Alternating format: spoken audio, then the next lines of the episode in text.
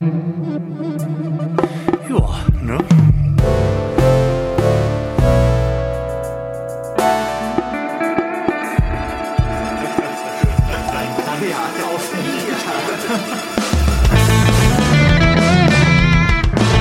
Herzlichen Glückwunsch zum 16. Dezember im Florian Primel Podcast. Hallo Lars, schön, dass du da bist. Florian Hallihallo. Haben Schön wir, wieder hier Haben zu wir sein. überhaupt den 16.?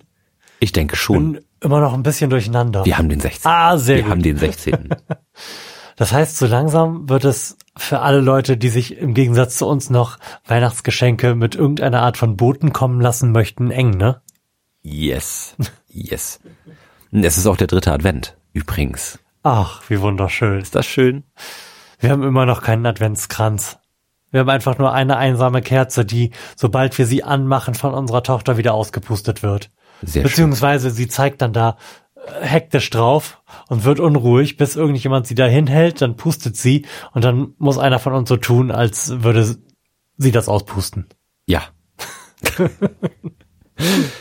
da reicht die Lungenkapazität noch nicht aus. Nee, vor allem ist die einzige Art und Weise, wie sie pusten kann, so die Unterlippe nach vorne zu strecken und dann nach oben zu pusten. Das ist natürlich schwierig.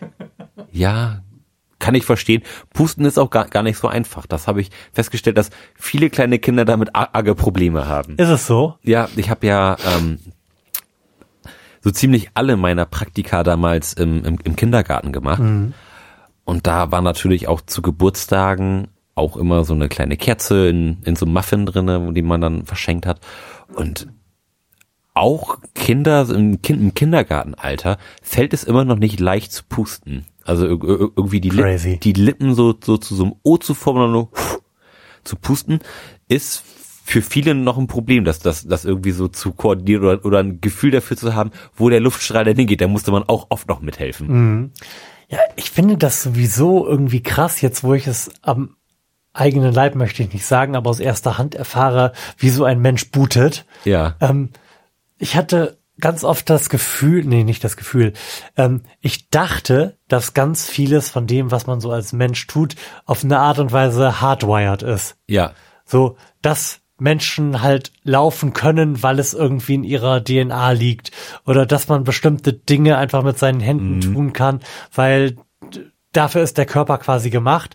Aber im Grunde muss man das ja wirklich einfach alles lernen. Alles durch Repetition, tausendmal falsch machen und sich dabei wehtun. Ja. Und dann funktioniert das. So diese ganzen alltäglichen Dinge, über die man überhaupt gar nicht mehr nachdenkt. So, eine schwere Sache in eine Hand nehmen und dabei nicht umfallen. Ja, Das ist echt krass. das stimmt. Da, Da, da, da ist überhaupt gar nichts Hardware. Diese Spezies ist zu nix zu gebrauchen.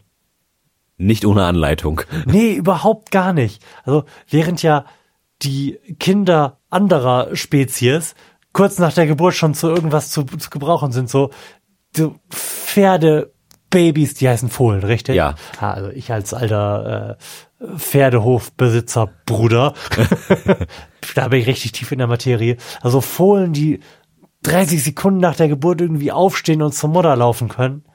Oder, oder Schlangenbabys, die ja sofort nach der Geburt anfangen, irgendwie sich was selbst zu essen zu suchen und auch gleich wissen, was sie essen müssen. Also das finde ich schon faszinierend, dass es bei denen anscheinend echt hardwired ist. Ja, genau. Während Menschen also so krasse physiologische Frühgeburten sind, Ja. aber weil unsere Köpfe so riesig sind. Ja, ist schon krass. Also ich kann nicht empfehlen, Kinder zu haben. Es ist auch nicht empfehlenswert, ein Kind zu sein. Nein. Ähm, ach, doch, ich also, glaube, das ist voll geil. ich, also Kind sein ist, ist mega cool. Ich habe jetzt gerade gestern Abend auch noch ein Video gesehen. Da ging es darum, wie, wie schnell Kinder lernen und, und, und wie schwierig es im, Gegen, im Gegenzug Le Leuten unseres gesetzten Alters äh, fällt, neue Dinge zu lernen. Da, da hat nämlich einer ein Fahrrad gebaut, wo, wenn du nach links lenkst, das Rad sich nach rechts bewegt. ja. Ähm, und das war ähm, Leuten unseres Alters absolut unmöglich, damit auch nur 10 Zentimeter zu fahren. Weil, weil das so absolut hardwired ist. Ja, du musst dann, du lernst das ja nicht in dem Sinne, du musst das ja, das musst ja erstmal anderes gelerntes Wissen Ja, überschreiben genau, quasi. Genau, und dann hat nämlich einer seinem, seinem Kind dieses Fahrrad gegeben und gesagt, hier, äh, probier das mal aus. So der, der, der Junge konnte, konnte zwar auch schon Fahrrad fahren. Mhm. Ähm, der hat das aber relativ fix auf, auf die Kette gekriegt. Das, das hat so zwei, drei Tage gedauert. Mhm. Dann konnte der damit relativ sicher fahren. Und, und, und sein Vater, der so, ich, ich würde schätzen, so Ende 30, Anfang 40 war, der hat da vier Monate geübt, bis, bis, bis, bis er damit fahren konnte und konnte aber kein richtiges Fahrrad mehr fahren. Geil. Und er, und er hat dann äh, auch, auch davon berichtet, dass er halt mega hart geübt hat und er hat auch so Vorträge gehalten und hat dann halt dieses Fahrrad immer mitgenommen, um das irgendwie zu verdeutlichen, dass das halt echt nicht so einfach ist, die, diese gelernten Bewegungen irgendwie wieder, wieder zu vergessen. Da hat er das mit auf die Bühne genommen, da konnten die Leute probieren und alle haben gesagt, oh, also irgendwie, das geht schon, das kann ja nicht so schwer sein. Es ist keiner mehr als zehn Zentimeter gefahren ohne dieses Fahrrad wegzuschmeißen. Also Echt total abgefahren. Da hat er halt seine Reise gefilmt, wie er das quasi lernt und erstmal dann einen Meter gefahren, dann irgendwann zwei Meter und dann irgendwann 30 Meter. Ähm, Das hat er halt über Monate geübt und dann hat er halt irgendwann so jetzt will ich auch mal wieder richtiges Fahrrad fahren und dann geht die Reise von vorne los. Also dann, dann, konnte, er, dann konnte er wieder drei Monate lang normales Fahrradfahren lernen. Das komplett scheiße, alt, alt zu sein, wenn man was Neues lernen möchte. Ähm, ich glaube, wir haben das auch mal zusammen gemacht, oder? Dieses äh, im Spiegel versuchen zu malen. Ja. Bei dem man ein, eine Spiegelfläche aufstellt, dann die Hände, die sichtbaren Hände abdeckt und nur noch seine Hände in diesem Spiegel sieht und dann versucht einfach nur Punkte zu verbinden oder sowas. Ja. Da scheitert man ja auch kolossal dran, obwohl man denken würde, dass es ja einfach nur eine kognitive Leistung ist, Ja. rechts und links zu vertauschen. Aber das ist offensichtlich so krass, dadurch, dass man das einfach tausendmal gemacht hat, irgendwie in deine Gehirnbahn eingekratzt worden, dass du keine Chance hast, dadurch dir zu sagen, dass es anders sein müsste, aus diesem Gelernten wieder rauszukommen. Das Ja. ist total weird. Ja. Also ich, ich habe manch, manchmal und zunehmend das Gefühl, dass wir uns echt ein bisschen viel auf unsere Intelligenz so einbilden. bei Lichte, bei Lichte betrachtet, ist das ist alles gar nicht so dolle, wie man sich das so immer vorstellt. ja. Die Krone der Schöpfung zu sein. Äh, Also bei der Krone ist der Lack auch irgendwie ab. Ja. Darauf doch mal ein Bier, Auf oder? jeden. Nachdem wir in den letzten beiden Tagen ja schon derbst enttäuscht worden sind, hoffe ich jetzt, dass in der 15, in der 15, In der 15. In der 16. in der 16 natürlich. Ein Bier wartet, das uns große, große Freude bereitet. Es hat erfreulicherweise gar kein E- Etikett. Oh, und das ist auch eine Flasche, die ich noch nie gesehen habe. Lars, warum schüttelst du diese Flasche? Ich, ich habe sie nur mal kurz abgetupft, damit, damit ich die Prägung auf der Flasche erkennen kann. Es es ist ein Brandbier. Dieses Bier zeichnet sich dadurch aus, dass der Korpus der Flasche sehr, sehr klein ist, dafür der Hals aber extrem dick. Also irgendwie, es ist so der Henry Rollins unter den Flaschen. Jo. Äh, Allerdings, Äh, das, das Halsetikett, die Schriftgröße ist auch so ungefähr Schriftgröße 3. Und ich kann es leider nicht leisten. Ich kann nicht mal sagen, woher dieses Bier kommt. Okay, ich habe keine Brille auf und das ist sehr gut, denn ich kann da nah sehr gut schauen. Ich werde jetzt mal hier einfach meine Taschenlampe anmachen und dann gibst du mir das und dann kläre ich das. Ich würde sagen, es ist ein niederländisches Bier. Die. Inhaltsangabe lässt das vermuten. Ja, da steht krachtig drauf. Und wenn ich mich an ein ähm, Vorlesen von Etiketten, das du geleistet hast, erinnere, dann ist es krachtig blond und dübels lecker. Auf jeden Fall wurde dieses Bier vermutlich im Jahre 1340 gebraut oder die Zahl darauf bedeutet irgendetwas anderes. Es hat unerfreulicherweise nur 5,5% Volumenalkohol, aber alle krachtige ausmacheren Pilz, es scheint ein Pilz zu sein, mit Rest frisse Adrock door de extra, den Buchstaben kann ich nicht lesen, La, vermutlich Schlagerhop, wird, das kann man beim besten Wille nicht lesen. Ich glaube, die letzten sechs Zeichen, da ist irgendwie der Grafiker ein bisschen in der Zeile verrutscht beim ähm, Auswählen des Fonts und ist da leider bei der Myriad Arabic gelandet. Also die, das letzte Wort auf diesem Etikett sieht definitiv nach arabischen Schriftzeichen auf. Angenehm. Aus über dem E sind auch drei Punkte. Gut. Und da ich nicht weiß, wie man das aussprechen soll, bewerten wir also das Brand ab von 1340. Lars, warte mal auf. Ja, ist, ist ja schon der Wahnsinn, dass, dass sie uns hier ein über 700 Jahre altes Bier. ja. Wo, jetzt wissen wir auch, warum dieser Adventskalender so teuer gewesen ist. Sorry, das muss ja irgendwo aus dem alten Piratenschiff noch geborgen worden sein.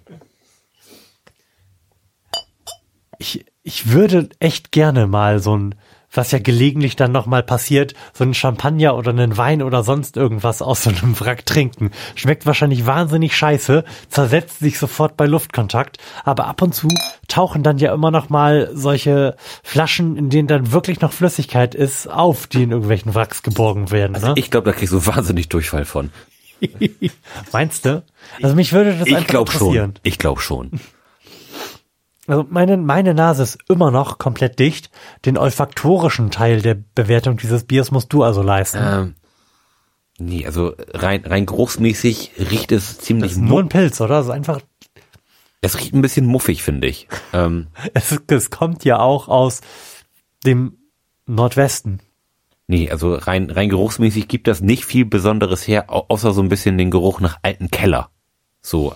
Toll. Das ist ein absolutes Qualitätsmerkmal. Nee, ein bisschen hopfig, mhm. aber jetzt nix, nix, was einen jetzt irgendwie geruchsmäßig komplett außer Bahn wirft. Ich nehme einfach mal einen Schluck. Prost, voilà, Florian. Ja. Während du schon mal deine Geschmacksknospen öffnest, ähm, mir ist da eingefallen, dass ich, als ich Lars blickt ganz verwirrt rein, deshalb, weshalb ich nicht weitersprechen konnte. Mir ist da eingefallen, dass ich versucht habe, in der Sendung, die ich alleine aufgenommen habe, eine neue Tradition zu etablieren für diesen Adventskalender. Wir haben das jetzt in keiner der drei zurückliegenden Sendungen bisher gemacht, einfach weil ich mich nicht daran erinnert habe, dass ich das wollte. Aber ich habe eigentlich gedacht, wir könnten noch mal so eine Podcast-Empfehlung pro Sendung raushauen. Ja. Einfach damit wir noch einen Tagesordnungspunkt haben. Ja. Und auch, weil ich sehr viel Podcasts in der letzten Zeit gehört habe mhm. Und auch viele so einzelne Episoden dabei waren, die ich echt schön gefunden habe. Okay. Wollte ich dich jetzt mit überraschen? Damit dir ja nichts einfällt, so ganz spontan. Aber erzähl mir doch erstmal, was du gerade geschmeckt hast. Das, ich war, ich war gerade so wahnsinnig äh, aufgerissen äh, komplett irritiert. Ich finde, dieses Spiel schmeckt nach Kohlrabi. Auf, auf irgendeine absonderliche Art und Weise ist da eine Kohlrabi-Note drin. Florian verzieht auch das Gesicht. Ich versuche Kohlrabi rauszuschmecken. Also, wenn wenn man mir jetzt nicht gesagt hätte, dass das ein 700 Jahre altes Bier aus einem Craft Beer Adventskalender ist, sondern dieses Bier einfach auf den Tisch gestellt hätte bei einer Party, hätte ich jetzt gesagt, das ist ein Jever und das ist nicht mehr gut. Es schmeckt sehr, sehr herb, also es ist ein mm. sehr, sehr herbes Pilz, Jeverartig. Im Abgang ist es aber süß. Ja, es, genau, es ist ziemlich süß im Abgang, aber ich finde, es ist auch sehr intensiv mhm. wenn es in den Mund reinkommt, dann, ja. dann, dann wird es flach, dann schluckst du es runter und dann wird süß. Aber das hat relativ viele Aspekte mhm. an sich, die es zumindest zu einem interessanten Bier machen, um das mal zu sagen. Auch, auch diese Bemerkung, er schmeckt nach Kohlrabi, war, war jetzt gar nicht irgendwie negativ gemeint. Mhm. Ähm, es schmeckt ziemlich einzigartig, würde ich, ja. würde ich mal so sagen. Ich werde ja regelmäßig von dir gescholten, wenn ich denn mal Jever hier habe was ich dann kaufe, wenn zum Beispiel Wickhüler gerade nicht ja. greifbar ist. Ja. Von, da, von daher, also ich habe auch zu diesem Bier eine gewisse Affinität. Also ich mag die Herbe dieses Bieres. Das, das Jever habe ich auch in irgendeiner Weise lieben gelernt, jetzt auf dem letzten Festival, auf dem ich war, auf, auf dem Deichbrand-Festival. Da bin ich nämlich täglich zum Bier-Yoga gegangen und das war ähm, eben von Jever gesponsert. Das heißt, man hat da halt die ganze Zeit Jever gesoffen, wenn, hm. wenn du da dein, deine komischen Yoga-Stellungen Deinen Sonnengruß hast. gemacht hast. Mein Sonnengruß, ähm, Den genau. Hund. Den pissenden Hund. Ähm, Und da gab's halt immer Jever. Und da habe ich mich da so ein bisschen dran, dran gewöhnt. Auch, auch wenn es ein, ein herbes Bier ist, finde ich es jetzt nicht mehr unaushaltbar, mhm. solange es dann ausreichend kalt ist. Mhm. Warm finde ich es immer noch absolut ungenießbar. Kalt kann man das machen. Und auch ich, dieses ich muss jetzt Bier, hier noch mal einen Schluck nehmen. Und auch dieses Bier kann ich mir warm oder wer mehr mhm. sehr schlecht vorstellen. Ich glaube, das, das wird dann relativ schnell un, unerfreulich. Da zu, ich, ich finde zu bitteren Bieren ähm, ist eine angemessene Trinktemperatur ein Muss. Ja. Ich möchte hier, glaube ich, wieder Ambition bewerten, beziehungsweise nein, möchte ich gar nicht. Ich möchte Handwerk an dieser Stelle bewerten. Denn es ist ein Pilz, das mir erstens schmeckt und das zweitens noch interessant ist. Und darum gebe ich diesem Bier sieben Punkte. Pilz ist schwerer zu brauen als IPA.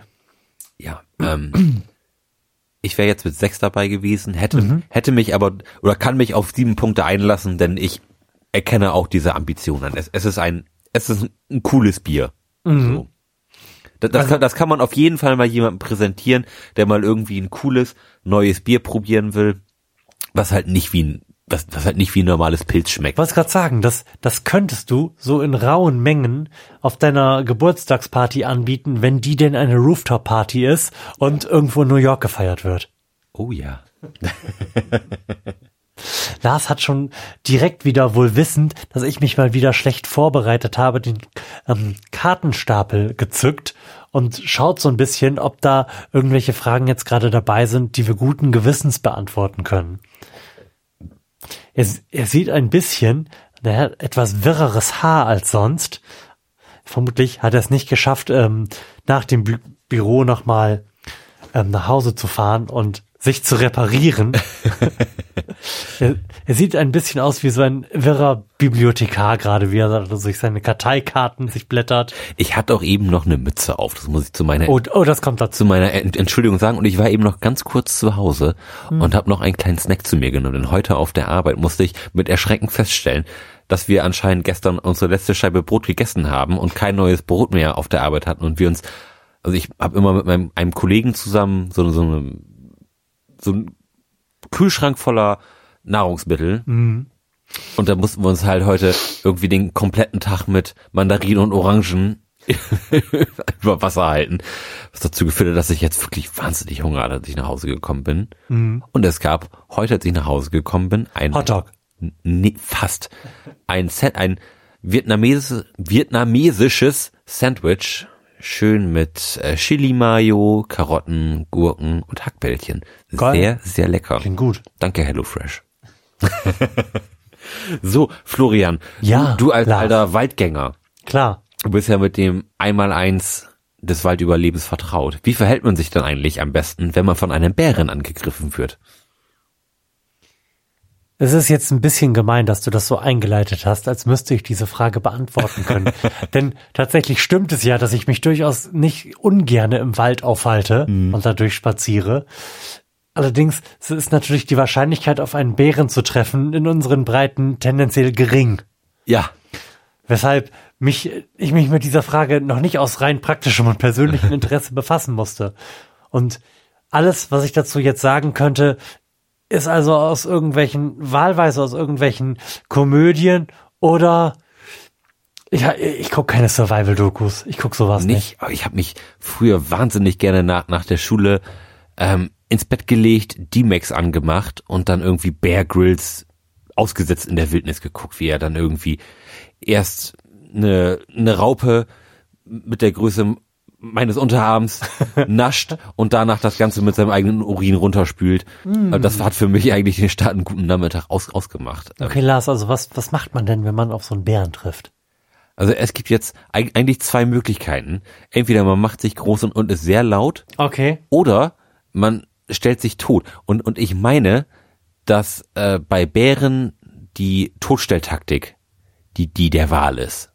Okay meine ich, weil, weil sie dann irgendwie das Interesse verlieren und mhm. einen, und einen nicht fressen, weil die Menschen, glaube ich, eigentlich nicht, nicht angehen, um, um sie zu fressen, sondern weil sie sich bedroht fühlen. Und wenn du halt tot bist, bist du halt keine Bedrohung mehr. Gut, und Bären sind zumindest in meinem Kopf auch keine Aasfresser, also von daher besteht da vermutlich dann keine Gefahr. Ja. Das klingt absolut schlüssig, Lars. Äh, gleich das doch mal mit der Antwort auf der Frage ab. So, die Antwort auf der Frage lautet, man legt sich hin und stellt sich tot. Fuck yeah. Ach, wir sind solche Survival-Experten. Also falls ihr noch mal Tipps braucht, auch wegen irgendwie giftigen Pilzen oder so, schreibt uns einfach eben eine E-Mail, ähm, beschreibt uns den Pilz und wir sagen euch. Oh. Genau, und in sechs bis acht Wochen bekommt ihr eine Antwort. Ja, super, da haben wir euch doch mal wieder das Leben gerettet und dann würde ich sagen, hören wir uns einfach morgen wieder in alter Frische. Auf jeden Fall. Bis dann. Tschüss. Tschüss.